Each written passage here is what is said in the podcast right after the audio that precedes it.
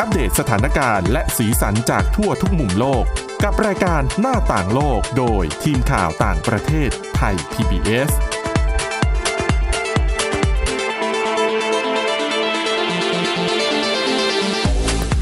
ต้อนรับคุณผู้ฟังเข้าสู่รายการหน้าต่างโลกนะคะ มาอัปเดตสถานการณ์เรื่องราวสีสันจากทั่วทุกมุมโลกกับทีมข่าวต่างประเทศไทย PBS ค่ะ ติดตามฟังกันได้ผ่านทางพอดแคสต์ค้นหาคำว่าหน้าต่างโลก หรือไปที่ www.thaipbspodcast.com นะคะ วันนี้อยู่กับคุณจารุพรโอภาสรัฐและดิฉันวินิษฐาจิตกรีค่ะ สวัสดีค่ะ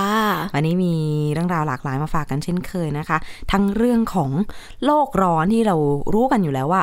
โลกร้อนน้ำแข็งขั้วโลกมันก็ต้องละลายใช่ไหม ค่ะ แต่ไม่ใช่ว่าน้ำแข็งขั้วโลกละลายแล้วน้ำมันจะท่วมโลกอย่างเดียวนะ น้ำในมหาสมุทรมันมากขึ้น มันกระทบต่อกระแสน้ำต่าง อืม ๆ ที่เรารู้กันมีกระแสน้ำอุ่นน้ำเย็นขึ้นไปตรงนู้นตรงนี้ กระทบแล้วผลเนี่ยไม่ธรรมดา แต่เดี๋ยวอันนี้เก็บไว้ก่อน ค่ะ ขอไปที่เรื่องแรกก่อน ที่เป็นเรื่องเกี่ยวกับความหลากหลายทางเพศ อืม แม้ว่ายุคนี้ ที่ไหนๆในโลกส่วนมากเนี่ยอืมเปิดกว้างหมดแล้ว อืม เป็นอะไรก็บอกเขาไป เป็นอะไร ค่ะ ก็แต่งตัวไปตาม อืม สบาย แต่มีที่หนึ่งยังไม่ใช่ใช่ไหม ค่ะ แล้วรู้สึกว่าน่าจะรุนแรงขึ้นเรื่อยๆ อันนี้คือที่ยูกันดาค่ะ คือล่าสุดเนี่ยเขาออกมา มีมติผ่านร่างกฎหมายฉบับใหม่ ก็คือมีการกำหนดให้การแสดงตัวและเปิดเผย รสนิยมทางเพศ อ่า ว่าเป็น LGBTQAI อะไรก็แล้วแต่ อืม ก็คือเป็นผู้มีความหลากหลายทางเพศเนี่ย ถือเป็นความผิดทางอาญา หมายถึงถ้าบอกถ้าเปิดเผย ใช่ แสดง ค่ะ แต่งตัว อืม อืม ก็คือต้องเก็บเงียบเอาไว้อย่าให้ใครรู้ โอ้โห คือเหตุผลคือบรรดาผู้สนับสนุนร่างกฎหมายนี้เขาก็ออกมาชี้ว่า ร่างกฎหมายนี้จะเป็นการจำกัดสิทธิ์และกำหนดบทลงโทษต่อกิจกรรมต่างๆ ของกลุ่มผู้มีความหลากหลายทางเพศ ซึ่งเขามองว่าเป็นการคุกคามค่านิยมดั้งเดิมในยูกันดา อืม ที่มีความอนุรักษ์นิยมและเคร่งครัดในหลักศาสนา ค่ะ ก็คือง่าย ๆ เลยไม่อยากให้เหมือนไปเบียดเบียนรากเหง้าที่มีมาตั้งแต่ไหนแต่ไรประมาณนั้นคือจริงๆอย่างที่บอกว่ารุนแรงขึ้นเพราะว่าก่อนหน้านี้ยูกันดาเนี่ยเคยบังคับใช้กฎหมายแบนการมีเพศสัมพันธ์ของกลุ่ม ผู้มีความหลากหลายทางเพศมาแล้วนะคะ รวมถึงห้ามส่งเสริมแล้วก็สนับสนุนกิจกรรม หรือว่าการกระทำใด ๆ ที่เกี่ยวข้องกับประเด็นดังกล่าวด้วย หากฝ่าฝืนกฎระเบียบข้อบังคับ จะได้รับการลงโทษอย่างหนัก ซึ่งก็มีตั้งแต่การจำคุกตลอดชีวิตไปจนถึงโทษประหารชีวิตด้วยนะคะ ค่ะ โดยเฉพาะคดีที่เกี่ยวข้องกับการมีเพศสัมพันธ์ของกลุ่มผู้มีความหลากหลายทางเพศ และเยาวชนที่มีอายุต่ำกว่า 18 ปี หรือตรวจพบว่าผู้กระทำความผิดตามกฎหมายยูกันดานี้ มีการตรวจพบเชื้อ HIV เป็นต้นนะคะ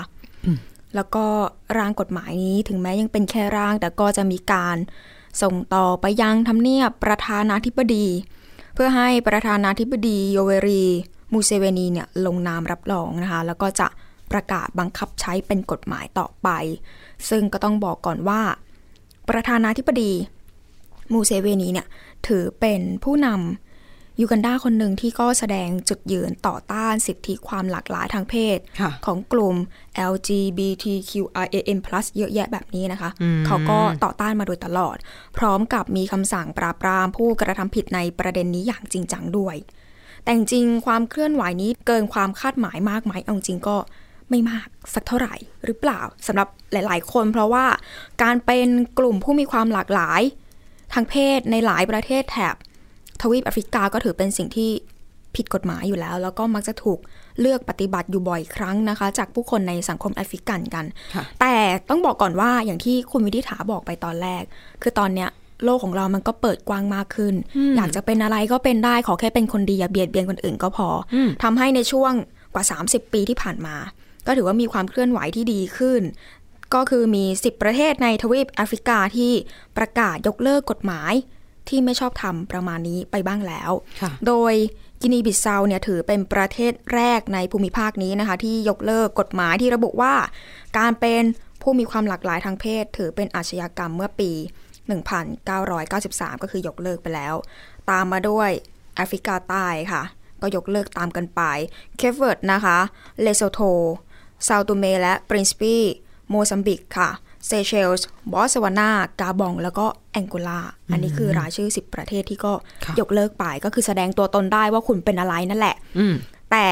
ประเทศหนึ่งที่น่าสนใจก็คือแอฟริกาใต้ ค่ะ ถือเป็นประเทศเดียวเลยในแอฟริกาขณะนี้ที่มีการผ่านร่างกฎหมายสมรสเท่าเทียมนะคะ รับรองการจดทะเบียนคู่ชีวิต แล้วก็ให้สิทธิคู่รักสำหรับกลุ่มผู้มีความหลากหลายทางเพศในการรับบุตรบุญธรรมร่วมกันด้วย อืม หรือเป็นความเคลื่อนไหวที่น่าสนใจ แล้วก็จริง ๆ ก็แอบอยากเห็นในบ้านเราเหมือนกันนะคะว่า ค่ะ พอจะมีความเคลื่อนไหวอะไรที่มันจะเป็นในทิศทางที่ดีขึ้นกว่านี้ไหมอาจจะไม่ต้องแบบโห ถึงขนาดพลิกพลิกขาวเป็นดำพลิกดำเป็นขาว แต่มันก็ต้องมีความเคลื่อนไหวมากขึ้นเรื่อย อาจจะกำลังขยับอยู่แหละ อย่างที่เราเห็น อืม ภาพแบบการแต่งงานกันบ้างจดทะเบียนสมรสกันบ้าง ค่ะ แต่ดิฉันน่ะยังแอบเห็นแบบคอมเมนต์เหมือนที่ฉันเห็นคู่ LGBT เขาแต่งงานกันใช่ไหม ค่ะ บ้านเราเนี่ยแหละ อืม แล้วเขาก็จดทะเบียนสมรสกัน ในกระดาษปุ๊บ แล้วเขาก็ลงรูปอย่างเงี้ย ๆ อืม ในโซเชียลคอมเมนต์คุณ จะอวดไปทำไม อ้าว ไม่มีผลทางกฎหมายนี่ อย่างเงี้ย มีความบูลลี่อ่ะ เราเห็นแล้วก็ อืม โอ้เนาะ มัน ทัศนคติของคนในสังคม ใช่ใช่ อะ ค่ะ ก็ยังไม่ได้เป็นไปในทิศทางเดียวกัน อืม อืม แต่ก็ยังหวังนะคะ อย่างในเอเชียบ้านเราไต้หวันเองก็ก้าวหน้าไปมากๆแล้ว ใช่ไต้หวันนี่เป็นเรียกว่าผู้นำ อืม ในแง่ความเท่าเทียมทางเพศ ก็น่าสนใจ ทั้งการแต่งงานเอ่ย ค่ะ อะไรเอ่ยนะคะ อืม อ่ะเนี่ยแหละเป็นสิ่งที่ก็ถือว่าสถานการณ์ดีขึ้นเรื่อย อืม ๆ แต่อาจจะยังไม่ใช่ในทุกประเทศนะคะ ค่ะ อ่ะมีอีกเรื่องหนึ่งที่น่าสนใจแล้วก็น่าห่วงเหมือนกันนะคะสำหรับ เรื่องโลกร้อนที่ อืม ไม่ได้จบแค่อากาศร้อนขึ้นแหมพูดถึงโลกร้อนนาทีนี้ก็คือหลาย ๆ คนที่อาศัยอยู่ในประเทศไทย ฟังอยู่ก็จะบอกว่า อืมนรกบนดิน รู้สึกว่าเหมือนตอนนี้ประเทศไทยกำลังย้ายไปอยู่ใกล้ดวงอาทิตย์มากขึ้น ใช่ ปลีกตัวออกจากโลกไปแล้วนะคะ อืมไหนจะสถานการณ์ไฟป่าฝุ่นควัน อืม ต่าง ๆ โอ้โห แต่ผลกระทบมันไม่ได้มีแค่นั้น ค่ะ อย่างหนึ่งที่เราได้ยินกันมาโดยตลอดก็เป็นเรื่องของการละลายของน้ำแข็งขั้วโลก อืม ที่ทำให้ระดับน้ำทะเลเพิ่มสูงขึ้น แล้วหลาย ๆ เมืองรวมถึงเมืองริมน้ำอย่างกรุงเทพมหานคร ค่ะ อย่างแบบจาการ์ตา อืม หรืออีกหลาย ๆ เมืองทั่วโลกเลยนะคะ ก็มีความเสี่ยงที่ในอนาคตอันใกล้ จะจมทะเล อืม อินโดนีเซียเนี่ยเตรียมย้ายเมืองหลวงแล้วนะ ค่ะ ตอนนี้ไปลงหลักปักฐานกันที่ใหม่แล้วนะนูซันตารา ค่ะ แต่การละลายของน้ำแข็งขั้วโลกไม่ได้จะทำให้น้ำท่วมโลกอย่างเดียว อืม ผลกระทบอย่างหนึ่งเนี่ยค่ะก็คือการที่มันจะไปทำให้กระแสน้ำในมหาสมุทรที่ไหลเขาจะมีทิศทางการไหล แล้วก็มีชื่อตามพื้นที่ต่างๆ สิ่งเหล่านี้จะเปลี่ยนไปไม่เหมือนเดิม แล้วผลกระทบที่ตามมาเนี่ย เรียกได้ว่าเป็นหายนะก็ว่าได้นะคะ กระแสน้ำในทะเลต้องบอกก่อนว่า น้ำทะเลใช่ไหม ค่ะ น้ำทะเลก็จะมีทั้งน้ำที่เย็นมาก ๆ แล้วก็มีความหนาแน่นสูง ค่ะ เพราะว่ามันมีเกลือออยู่ในน้ำเยอะ พอมันมีเกลือมันมีความหนาแน่นสูงเนี่ย กระแสน้ำในโลกค่ะ มันจะไหลจากข้างบนลงข้างล่าง หมายถึงว่ามันไหลมุ่งไปทางขั้วโลกใต้อย่างเงี้ยเป็นต้น อืม แล้วความหนาแน่นของน้ำเยอะๆ มันจะไหลต่ำลงไปที่พื้นทะเลที่อยู่ใต้ทวีปแอนตาร์กติกา ค่ะ อ่ะแล้วมันก็จะเวียนอะไรไปของเขาตามสภาพไป ทีนี้น้ำแข็งที่ละลายที่แอนตาร์กติกาภูเขาน้ำแข็งเกาะน้ำแข็งอะไรต่างๆ ที่เราเห็น มันไม่ใช่น้ำเค็มนะ มันเป็นน้ำจืด อืม อืมพอมันละลาย น้ำจืดไปผสมกับน้ำทะเล ก็พูดง่ายๆอ่ะเกลือมันก็ลดลงความเค็มลดลงใช่ไหม ค่ะ ความหนาแน่นของน้ำที่ลดลง จะทำให้กระแสน้ำไหลช้าลง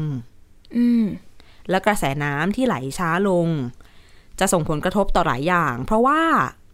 ความเอ่อการเคลื่อนที่ของกระแสน้ำต่างๆ ในจุดต่างๆ ของโลก มีผลหลายอย่าง ไม่ใช่แค่เรื่องของสิ่งมีชีวิตในทะเลอย่างเดียว แต่แบบอากาศร้อนอากาศเย็นลมร้อนลมเย็นฤดูต่างๆ มันมีมันได้รับอิทธิพลจากการไหลเวียนของกระแสน้ำทั้งสิ้นนะคะ ค่ะ ดังนั้น นักวิทยาศาสตร์ออกมาบอกว่าอ่ะตอนเนี้ยมีการตีพิมพ์ผลงานวิจัย ไม่กี่วันมานี้เอง ในวารสารเนเจอร์ นักวิจัยเขาบอกว่า เขาคำนวณมาแล้วด้วยสภาพของโลกเราที่มันแบบร้อนขึ้นขึ้นเอยอะไรเอยเนี่ย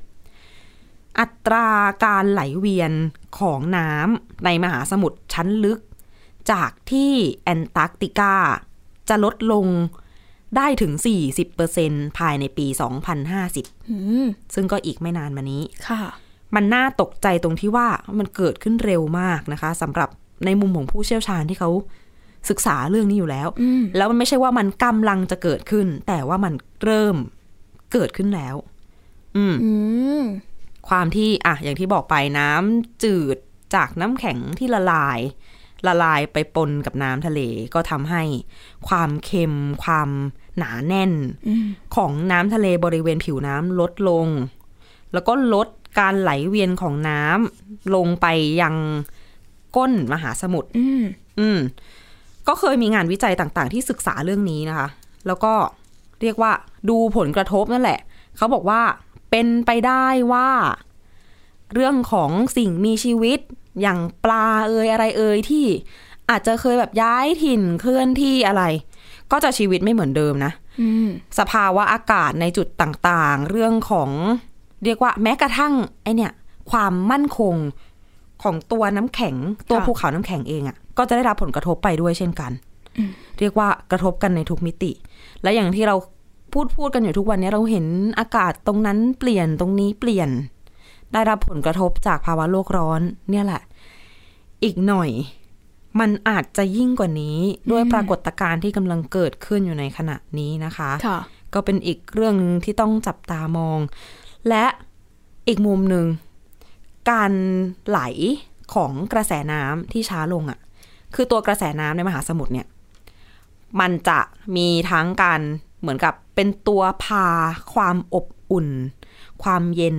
ไปยังจุดต่างๆ ของโลก แล้วไม่ได้พาแค่นั้น พาออกซิเจนด้วย พาคาร์บอนไปด้วย โอ้โห หรือสารอาหารต่างๆ ก็พาไปด้วย ดังนั้นมุมหนึ่งก็คือ ขีดความสามารถในการดูดซับคาร์บอนไดออกไซด์จากชั้นบรรยากาศของโลก ก็จะน้อยลงอีก อืม ปัจจุบันคาร์บอนที่เยอะอยู่ก็เป็นปัญหามากมายอยู่แล้ว ค่ะ แล้วเรียกว่าตัวช่วยสำคัญตัวหนึ่ง ก็กำลังจะเรียกว่าทำงานได้แย่ลงไปอี อื ก ม เออ เป็นปัญหาที่เป็นลูกโซ่มากๆนะคะ โอ้โห ในช่วงอีกสามสิบปีข้างหน้าเนี่ยเนี่ยแหละเขาบอกว่าถ้า ถ้าเราดูเรื่องของการปล่อยคาร์บอนในทุกพื้นที่ทั่วโลกรวมกันเนี่ย ถ้ามันยังมากเท่าเนี่ยยังไม่ได้ลดลง อืม ก็นั่นแหละ อีก 40%ใน 30 ปีข้างหน้านี้ โอ้โห น่าจะเกิดขึ้น แล้วก็ ผู้เชี่ยวชาญเขาก็เตือนว่า มันก็เหมือนกับเป็นจุดที่อะไรสักอย่างกำลังจะถล่มอ่ะ อื มันก็กำลังมุ่งหน้าไปสู่จุดนั้น ก็เตรียมพุ่งสู่การพังทลาย แค่รอวันไปเรื่อยๆนะคะ ประมาณนั้นถ้าไม่แก้ไขนะคะ โอ้โห จะทันกันไหมสามสิบปีข้างหน้า ใช่ไหม ได้ สอ ยิน งพันห้าสิบ ได้ยินแบบนี้แล้วรู้สึกว่าต้องเริ่มออกไปใช้ชีวิตมากขึ้น แล้วก็รีบๆหนีไปภายใน 30 ปีข้างหน้านี้นะคะ หนีไปไหน หนีไปไหนก็ได้เพราะรู้สึกว่าโห ไม่รู้แบบถ้าเกิดว่าเราอยู่ถึงวันนั้นเนี่ยมันจะไปถึงขั้นไหน จินตนาการภาพไม่ออก ตอนตอนที่เรายังเด็กกว่านี้อะ อืม เรายังเคยคิดว่าอ๋อรุ่นเราคงรอด อาจจะเป็นลูกเราหรือหลานเราที่ได้รับผลกระ อี ท ก บ สักสองสามรุ่น เออ อืม เต็มที่อย่างน้อยก็ต้องรุ่นลูกอะ่ะ ค่ะ ปรากฏว่า โอ้ มันก็รุ่นเรานี่น่ะ ตอนนี้แหละ อีก 30 ปีพริบตาเดียวเท่านั้นนะคะ ใช่ไหม เพราะว่า ก็อ่ะ หลายๆคนปัจจุบันมนุษย์เราก็อายุยืนขึ้นหนึ่ง ม สองคือมันเกิดขึ้นเร็วจริงๆ หลาย ค่ะ ๆคนอาจจะเห็นแล้วว่า ทุกวันนี้อากาศในหลาย ๆ ที่ก็ไม่เหมือนเดิม อืม ตอนที่ควรจะร้อนก็ไม่ร้อน อ่าใช่ ตอนที่ควรจะหนาวก็ไม่หนาว อืม อย่างนี้เป็นต้นนะคะ หรือว่าอย่างในยุโรปก็ฮีทเวฟคลื่นความร้อนต่างๆที่หนักหน่วงก็เกิดขึ้น แล้วเนี่ยแหละ เรื่องของกระแสน้ำที่บอกว่า การหมุนเวียนมันช้ามันจะช้ามันจะลดลงเนี่ย คือจริง ๆ มันก็ช้ามาเป็นร้อยปีแล้วนะ ค่ะ แต่เพิ่งมีการจับมาวิจัย แล้วก็เอามาเผยแพร่ข้อมูลกัน น่าสนใจเหมือนกัน คือมันคงเกิดขึ้นมาสักพักหนึ่งแล้วอะ อืม แต่มนุษย์เราอะ่ะเพิ่งจะตระหนักแล้วนักวิทยาศาสตร์ที่อยู่ เบื้องหลังการจัดทำผลงานวิจัยชิ้นนี้เขาบอกว่า เขาใช้เวลาสองปี แล้วก็เอาข้อมูลต่างๆ เนี่ย ป้อนเข้าคอมพิวเตอร์เพื่อคำนวณใช่ไหมคะ ค่ะ เขานับเป็นตัวเลขมาแบบนี้ว่า ใช้เวลาคำนวณ 35 ล้านชั่วโมง อืม เพื่อจะทำการคาดการณ์อันเนี้ยออกมา ก็เลยเข้าใจว่าการหมุนเวียนของกระแสน้ำในโลกอะจะเปลี่ยนไปยังไงบ้าง โอ้โห ก็หวังว่าคนที่ได้รับฟังจะเห็นค่าของ ความพยายามนี้ อืม อืมเนาะ แต่ดิฉันก็แอบลุ้นว่าไม่ใช่ปีหน้าเรามานั่งรายงานข่าวกันใหม่แล้วกลับกลายเป็นว่าจาก 30 ปีจะหดมาเหลือ 25 ปีอย่างนี้นะคะ เอาจริงไม่แน่นะคุณ เพราะว่าอย่างเรื่องแบบน้ำแข็งละลาย เรื่องเมืองจมหรือว่า เรื่องอุณหภูมิของโลกที่จะเพิ่มขึ้นไปแตะ 1.5 องศาเซลเซียส หรือ 2 องศาเซลเซียสเขาเปลี่ยนมาหลายรอบแล้วนะ อ่าใช่ใช่ค่ะ เหมือนตอนแรกบอกว่าอะตรงนู้น ไปไกลเลย มา อืม อยู่ผ่านมาไม่กี่ปี อ๋อ ตรงนั้นเอง ขยับมาแล้วนะเลี้ยวซ้ายข้างหน้าเจอแน่นอน นะคะอ่าเป็นอีกเรื่องที่ต้องช่วยกันนะคะ ค่ะ อ่ะกับอีกเรื่องหนึ่งนะคะที่ก็เป็นเรื่องที่ส่งผลกระทบกับเราเหมือนกันไม่ใช่แค่เรื่องสิ่งแวดล้อม แต่อันนี้ไม่ได้อยู่ที่บ้านเราอยู่ที่จีน เป็นเรื่องเกี่ยวกับปากท้องเนี่ยแหละ ค่ะ เดี๋ยวนี้ อืม เศรษฐกิจจีนเนี่ยได้รับผลกระทบมาก ค่ะ ถึงกับมีการปรับเรื่องของเป้าหมายเศรษฐกิจสำหรับปีต่อไป อืม แต่สำหรับชาวจีนนี่ยากอยู่นะ ยากอยู่คือหลาย ๆ คนอาจจะมองว่าคล้ายๆบ้านเรา คือสถานการณ์โควิด -19 ดีขึ้น หลาย ๆ ที่ผ่อนคลายกฎการควบคุมโรคกันมากขึ้น ชาวจีนก็น่าจะเหมือนกับว่ามีที่ว่างในการทำงานเพิ่มมากขึ้น น่าจะไปสมัครงานกันแต่กลับกลายเป็นว่า ชาวจีนหลาย ๆ คนเขาลังเลที่จะไปสมัครงาน เพราะว่าก็ต้องยอมรับว่าในายจ้างบางคนยังคงมีการรัดเข็มขัด ประหยัดงบประมาณกันอยู่ คือเรื่องนี้เนี่ยทางสำนักข่าว VOA เขาไปจัดทำข่าวมา ไปตามงาน Job Fair ต่างๆ ของจีนที่ต้องบอกว่าตอนนี้เนี่ยกลับมาจัดอีกครั้งนะคะ หลังจากที่ก็ทราบกันดีอยู่ว่าต้องงดจัดกันไปบางงานเนี่ยเป็นงาน Job Fair ก็จริง แต่ต้องไปจัดกันทางออนไลน์ ก็เนื่องมาจากการแพร่ระบาดของโควิด -19 นะคะ ค่ะ ตอนนี้เนี่ยมีหลายร้อยงานทั่วประเทศเลยที่จัดงาน ก็ถือว่าเป็นสัญญาณล่าสุดที่ก็ชี้ว่าจีนเนี่ยกำลังกลับสู่วิถีชีวิตก่อน สถานการณ์โควิด -19 นะคะ แล้วก็